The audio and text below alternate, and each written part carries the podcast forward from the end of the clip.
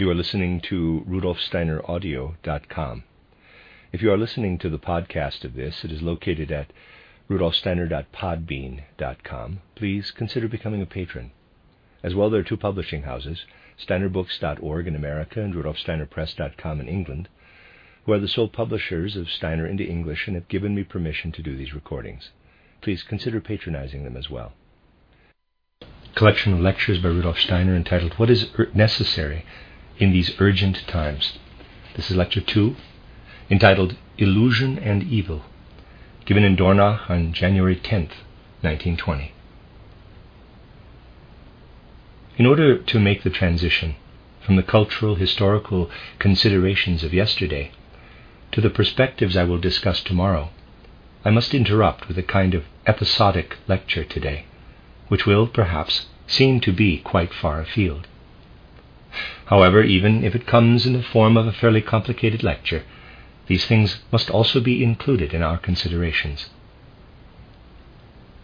Two forces disrupt human life, both appearing within it in a way that is puzzling, a way that demands to be understood because it falls outside the conventionally accepted course of human life. The first has to do with the fact that human beings are capable of having illusions, of surrendering themselves to such illusions.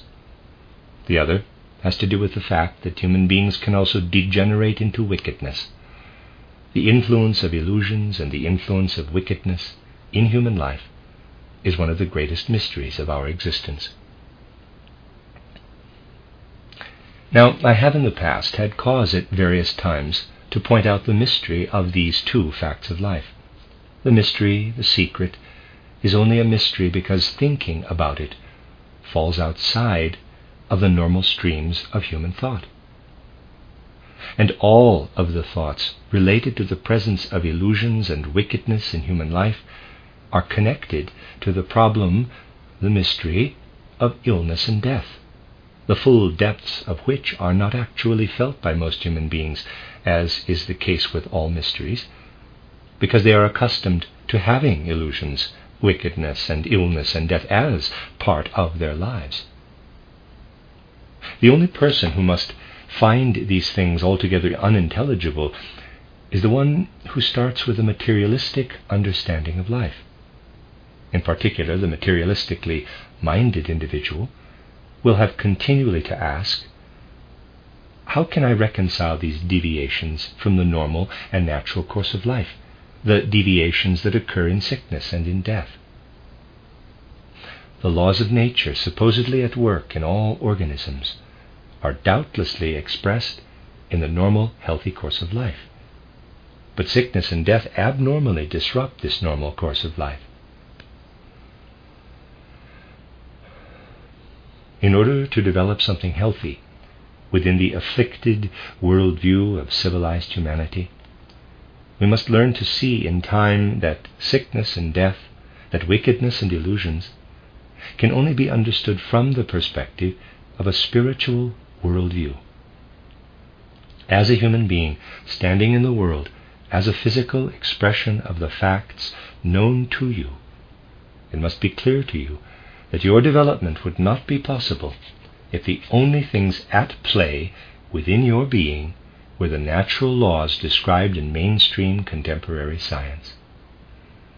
Consider just for a moment the following from the perspective of healthy human understanding. Think to yourself, the vital life forces within me sometimes become livelier than they are under so called normal conditions they become livelier. For example, when I have a fever, livelier than I am able to manage or control. In these instances, when you do not rise to the occasion, when you do not win the upper hand over the forces of nature within, you lose consciousness, or at the very least, your consciousness moves into an abnormal state. Anyone wishing to objectively understand life must realize that life and consciousness are two separate things. We are conscious, we have consciousness, when we have control over our life forces. When those life forces overwhelm us, when they reach a fever pitch and we lose our control over them, it becomes impossible to maintain proper consciousness. To put it briefly, this results in the following conclusion. Our life forces, as well as those forces that aggravate our lives into fevers and passions, cannot also be the forces of our consciousness. If you step back and consider human evolution as it has played out in the cosmos, you will find that earth consciousness, which is what people nowadays usually mean when they speak about general human consciousness, and which will also be the sole focus of today's lecture, only appeared later in that evolution. this earth consciousness was preceded by other, dimmer forms of consciousness. I have often indicated to you before that this, our planet Earth, was itself preceded by an earlier planetary incarnation called the moon incarnation.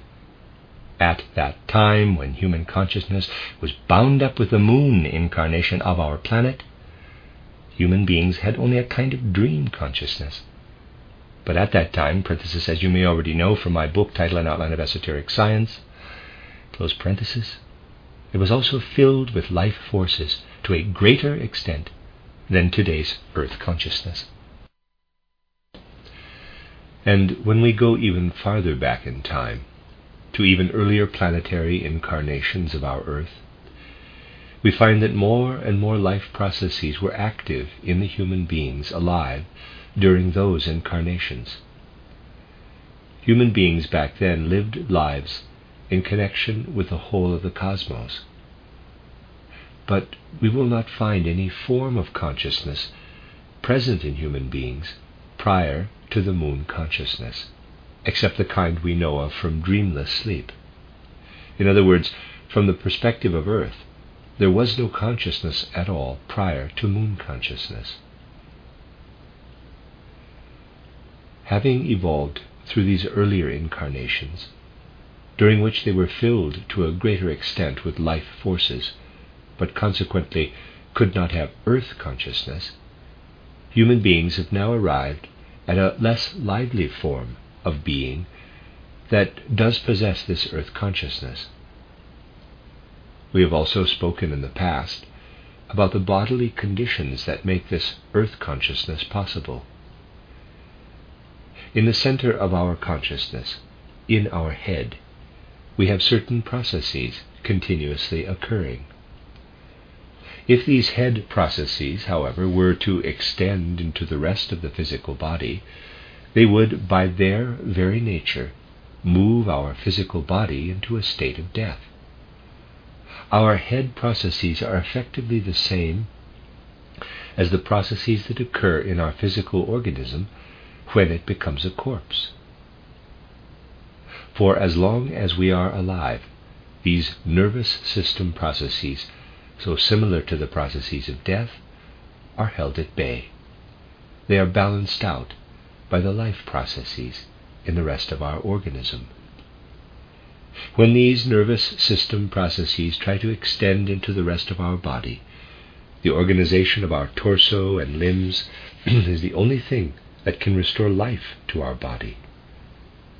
If the organization of our body was dictated only by our head, we would immediately die or be as good as dead.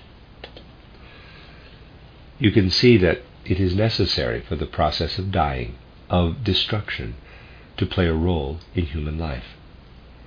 Without the presence and activity of this process of destruction, the illumination of consciousness would not have been possible in human evolution.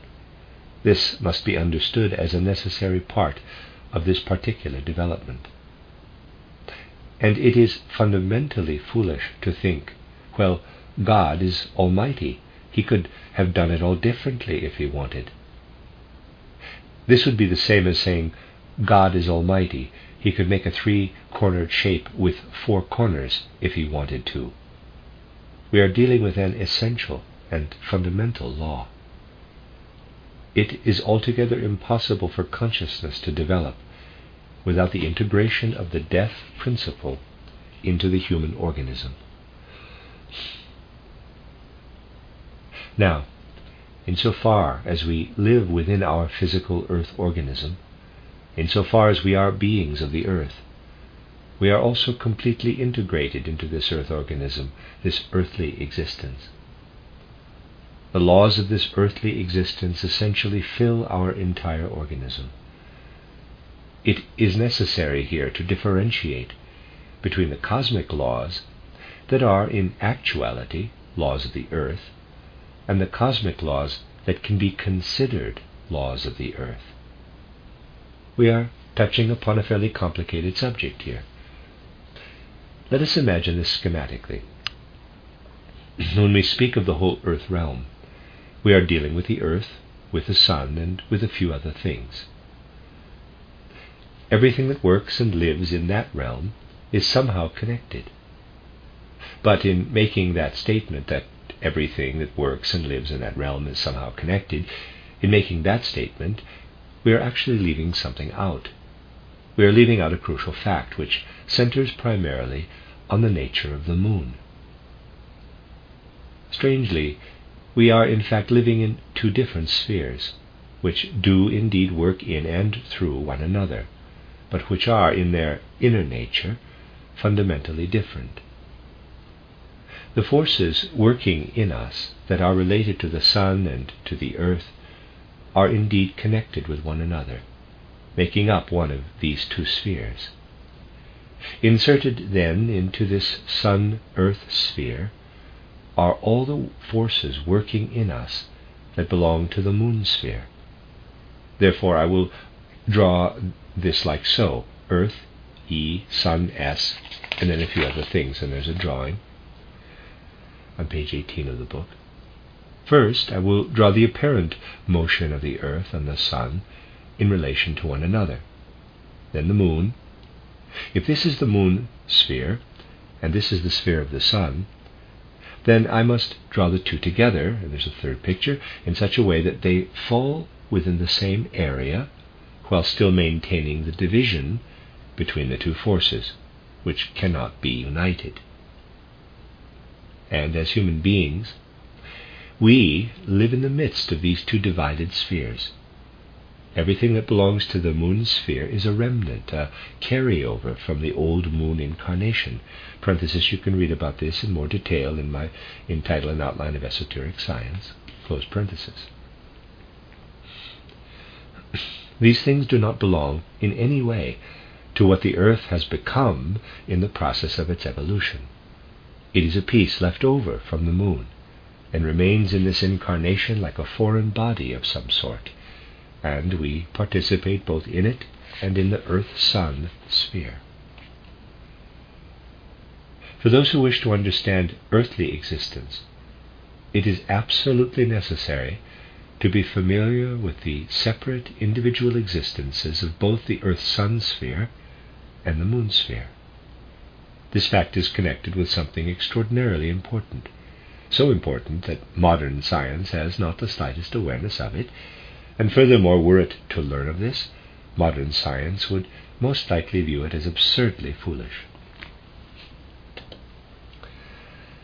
Every human being, as it develops as an embryo, is not merely following the direction of the powers released in the body of the mother through the act of conception.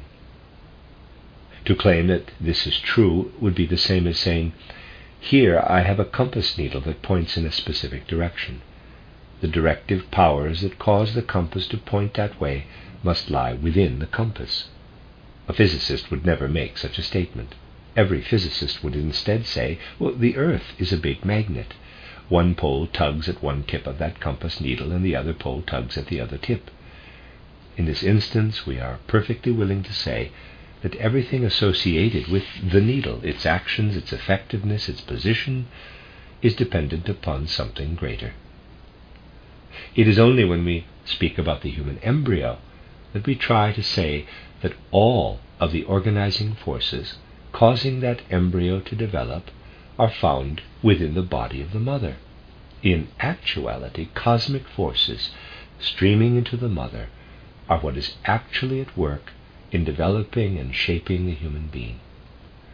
And so it happens that a human being's consciousness center, the head, is connected with moon forces, and the rest of the bodily organism is connected with sun forces. And as humans, we consequently have a divided being. In our head, we are moon beings. In the rest of our body, we are sun beings. But here the matter becomes far more complicated. If you do not examine it exactly, you will quickly come upon a whole slew of confusions and misunderstanding. Insofar as the human being is a being with a head, it is a being of the moon. In other words, the forces of the moon are integrated into the organization of the human head. Insofar as the human being is a being with a torso and limbs, it is a being of the sun. In other words, the forces of the sun are integrated into the organization of the rest of the human body, the torso and limbs. At the same time, however, when we are awake and conscious in the world, our center, our head, is particularly receptive to everything that comes toward us from the sun. When sunlight falls upon us, we take it in through our eyes. The head was created by moon forces, but everything that it receives in the world comes from the sun. And in the rest of our bodily organism, in the torso and limbs, the human being is a sun being meaning the organization of the torso and limbs, are established by the sun. But everything that is at work in that organism, for as long as it is on the earth, comes from the moon. Taking all of this into consideration, you could say the human being's center is a creation of the moon into which the sun flows. The rest of the human being's organism is a creation of the sun, in which the moon forces are at work. You can see that if we do not examine these matters precisely, but instead look for more comfortable and familiar concepts, we can easily go astray. It would be very easy for someone to come along and say, The human head is a creation of moon forces. Another would then say, that is not true. It comes from the sun, for it is in this part of the human being that the sun processes take place. Both speakers are correct. But we must come to understand the way in which these two forces interact with one another. I have often said that true reality is not comfortable for us to understand. A few casual concepts will not suffice for a true understanding of reality we will have to struggle more than a little bit in order to form concepts of reality that actually correspond to it closely. Our sun being and our moon being are at work in a twofold way within each of us. And everything that happens in the course of our lives cannot be understood unless we see ourselves connected in this twofold manner with the cosmos. For the tormented people of today, if they feel properly, then they will feel tormented. One of the most important concerns should be the following that we have lost the old concepts of reality that humanity once knew through atavistic clarity, and that we now stand in the beginning stages of Copernicanism or Galileoism.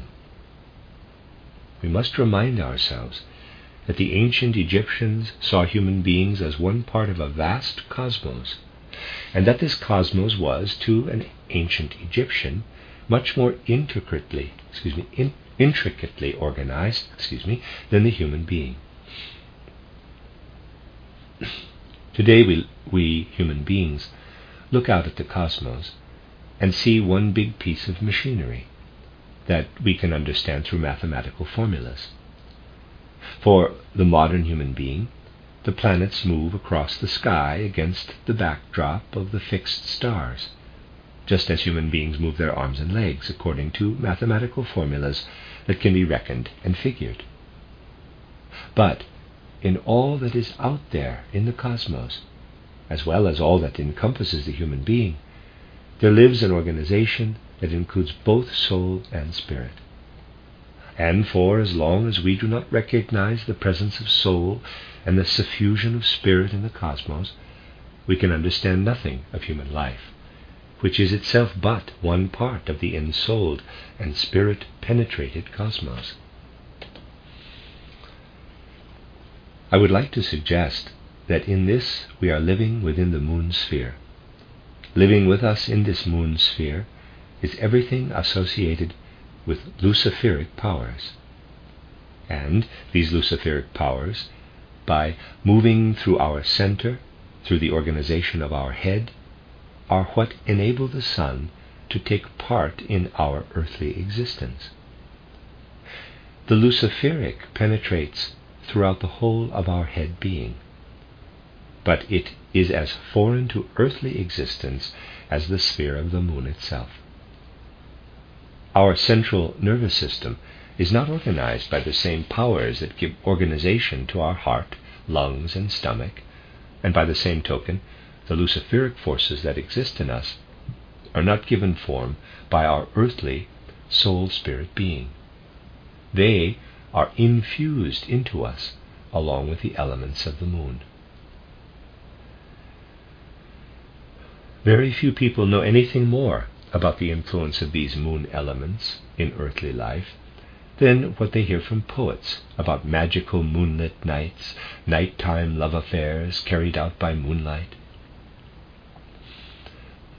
We are familiar with the affinity of these fanciful outpourings for moonlight which plays a large role in love life, if it is the higher form of love life, the romantic life. Yet this is but the faintest shadow of what comes to us from the moon.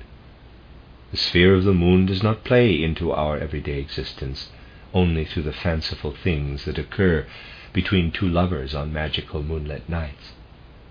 On the contrary, deep seated forces play into our lives from the sphere of the moon forces that are removed from everyday life, from those things that human beings affix to the earth, just as, by and large, amorous play on magical moonlight nights is removed from ordinary everyday life.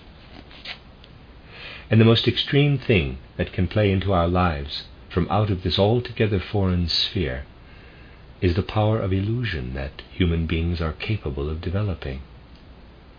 If the forces of the moon sphere were not in us, then as human beings we would not be capable of having illusions. Without this capacity of having illusions, we would not be able to free ourselves from our life forces, from the organizational life of our physical organism, and we would not be able to ascend to that brilliancy of consciousness that we need as human beings. In order to reach that brilliancy of consciousness, it is necessary that we be able to live in mental pictures and imaginations that entirely disengage from our everyday organism. It is then our task to unify them with our everyday organism. It is up to us to not allow these illusions to tear themselves away from reality, but rather to relate them to that reality in the proper manner. in order to have concepts that have no relationship to our physical senses, we must be capable of generating these illusions.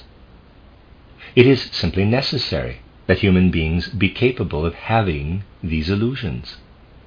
And this ability to have illusions is also connected to our ability to do something other than languishing in a feverish or powerless state. It allows us to ascend to an illuminated consciousness. And if we let slip the reins sometimes, if we do not stay in control of our illusions, but instead allow them control over us, then this is simply a necessary side effect of the fact that we absolutely must be capable of having these illusions. So, now I have, on the one hand, shown you the cosmic human origins of our ability to generate illusions. And on the other hand, I directed your attention to one aspect of the world in which something we might call a natural necessity merges with something we might call an inner human activity. For the mechanistic manner in which people typically consider things in the world now, both of these things break down entirely. Now for the other sphere. You will perhaps have noticed that I make a slight revision in what I had said, and since you are probably exceptionally attentive, you will no doubt have inwardly reproached me for the fact that I retouched my words in this manner. Namely, I first said, quote, Interwoven are the Earth Sun sphere and the Moon sphere. Later, I spoke only of the Sun sphere. In one sense, I was right to do so. Everything that is at work in our central nervous system, including what comes toward us from the earth, is always a product of the sun. Even the illuminated surfaces of the objects in the world are only reflected sunlight. And thus everything that plays a role in this sphere, including those things that are a part of the earth, parenthesis, insofar as they are conveyed to our conscious life, close parenthesis, is a product of the sun. But not everything. I could allow that statement to stand only up to this point. It is true to say that everything that you process in your consciousness is connected with the sun sphere. But the fact that you will register as a certain weight when you step onto a scale, that fact comes from the earth. In truth, however, the sun sphere, which up until now I was able to describe as one unified sphere, is differentiated in its interior. The earth is a kind of interpolation into this earth sun sphere. And in that this earth is an interpolation into the earth sun sphere, it is at work in what comes toward us from the sun. Its presence in that sphere means that we are not purely sun beings. This point clearly shows that we must always remember to consider the cosmos not as a mechanistic object. We must see that it is ensouled and inspirited. Because as human beings we are tied into the earth sun sphere, we necessarily and naturally follow closely the true earth forces in the unconscious forces working within us. In our conscious actions, we follow what the sun sends to the earth. But if we investigate, which is very difficult to do, what is connected with everything that causes us to weigh a certain amount when we stand on a scale, we find that it is not simply the gravity that Newton described. Rather, it is also caused by everything that we experience as playing a role in our moral life. When it comes to the sun, the poet was right when he said, quote, It shines on the good the same as the bad. It makes no difference to the sun. But if you investigate the earth by spiritual scientific means, you will find that it does make a difference. The earth is the outward expression of certain forces that want to lift themselves away from our collective planetary system. Just as the moon wanted to sneak its way in, so does the earth desire to make itself scarce. the earth forces want out, they want to be independent. We humans would not have a very particular and very important thing if we did not live under the influence of these earth forces we would not have any feeling of independence. If you were not pulled downward by Earth's gravity and were instead able to float about in the elements, you would never arrive at independence. Only because you are constantly being tugged at by the earth, if I may use this expression, which is meant as the expression of a fact and not a theory,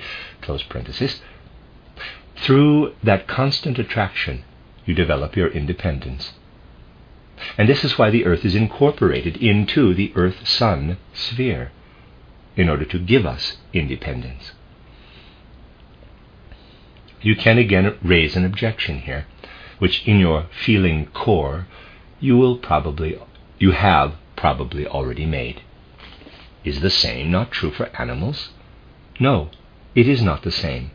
For the animal's head is held on a horizontal spine.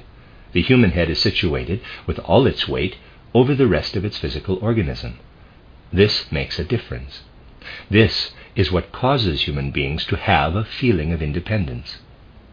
The fact that human beings are positioned altogether differently from animals in relation to earth and sun forces. The kinds of questions we are asking here can only be approached by asking after the alternative. What would we become if we were left only to the influence of the earth, removed altogether from the moon influence? What would become of us if we were left only to the influence of the sun? If human beings were left only to the influence of the sun, we would become a kind of angel, but we would be stupid. This is not to say that angels are stupid. On the contrary, they are brilliant. But we would become a kind of angel that was not brilliant, as are the real angels. We would be stupid. For we would be lacking a feeling of independence. We would simply be limbs in the organism of the cosmos. We have our existence on earth to thank for our independence. If, on the other hand, we were to be only under the influence of the earth, if the sun was not active in us, what would we be then? Beasts, predators, creatures that evolved incredibly wild instincts. Here is a point at which you can peer deeply into the constitution of the universe, because you will say to yourself, the things at work in the universe cannot all come from just this place or just that place. If all the things at work in the universe came from just one place, the result would be a radically extreme existence of one sort or another. If we were only under the influence of the earth, then these earth forces would engender in us incredibly wild instincts. The wild fires of our instincts would rage out of control. If this earth influence were to have no part in our lives, on the other hand, then we would never become independent beings. We must have the potential of becoming wild animals in order to be able to become independent beings. In order to keep us from becoming wild animals, however, the sun influence must counteract the earth influence, must paralyze it. This is what happens. And because it happens in this way, you can catch a glimpse of the origin of evil. Evil and wickedness are simply facts of our earth existence. We are left open to a kind of radical extreme, the earth extreme, which, if it alone were allowed to influence us, would make us into wicked creatures would fill us solely with illusions. In the case of both wickedness and illusions, the sun forces of the cosmos are at work in the world. These sun forces make it possible for us to develop in such a way that we do not lapse into illusions. And these sun forces also make it possible for us to develop in such a way that we do not lapse into a state of wickedness. The influence of illusion in the world makes it possible for us to become intelligent human beings. If everything enabling us to have illusions were not present in the world, then we would never become intelligent human beings. To express it in cosmic terms, if we were not creations of the moon, if we were not, on the one hand, beings capable of having illusions, then we would, on the other hand, exist as beings incapable of intelligence. If we were not cast down onto the earth and into the influence of its forces, we would never have the possibility of doing something evil or wicked. But at the same time, we would have no possibility of developing independence in our lives. You can see that the human being must be able to have illusions in order to be intelligent. Humans have had illusions for a long time. Then came the advent of the human will, which was born into the constitution of the human soul only later in the course of history. At that point, people became able to make these illusions into actions that came from the will. For the first time, human beings were capable of lying. For a lie, objectively speaking, and separate from its relationship to human beings, is the same thing as an illusion.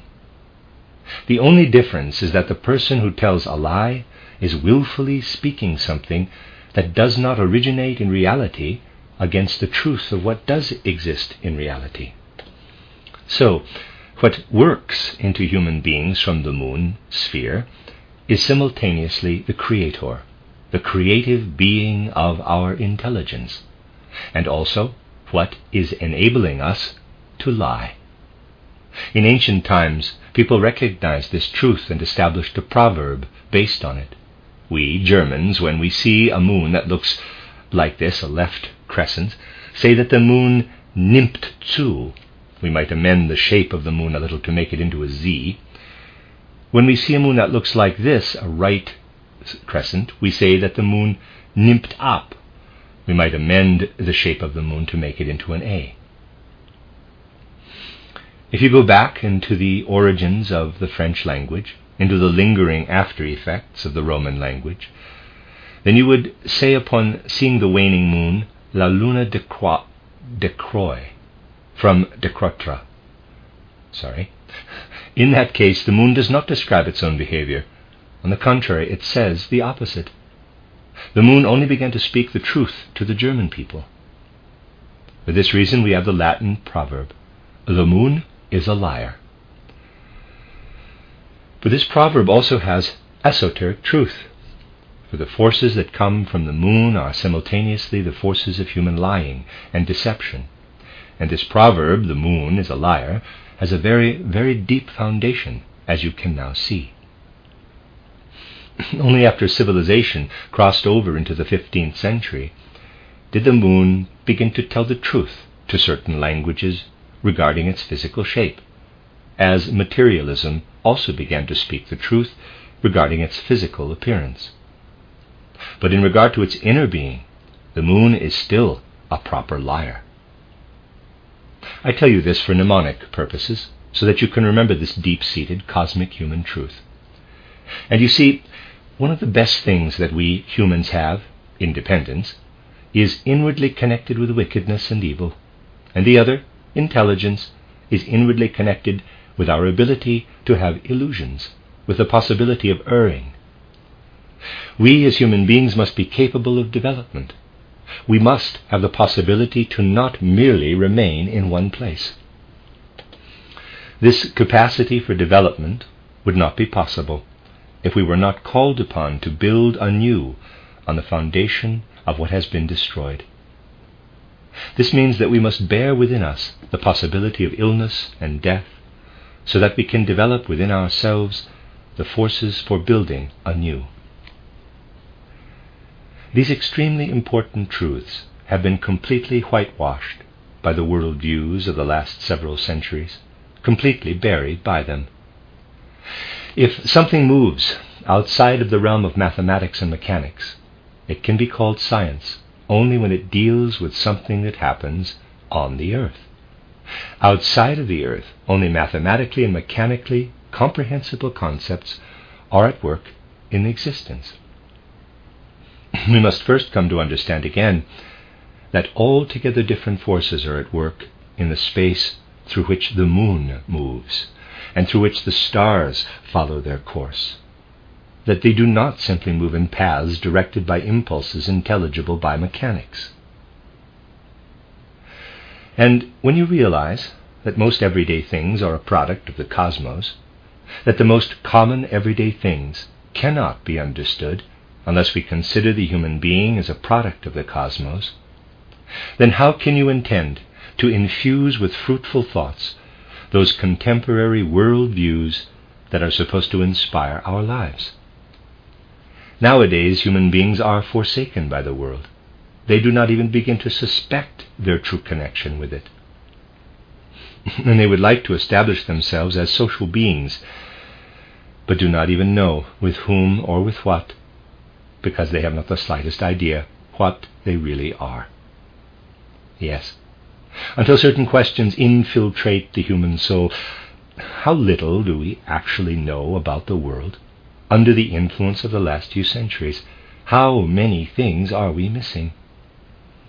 Until these questions fill our beings, there is no hope for any kind of social striving. Where they are able to speak mechanically or mathematically, human beings nowadays are still willing to establish connections with certain phenomena. They know that a wide range of things are connected with the cycle of sunspots, epidemics, and other such things on the earth.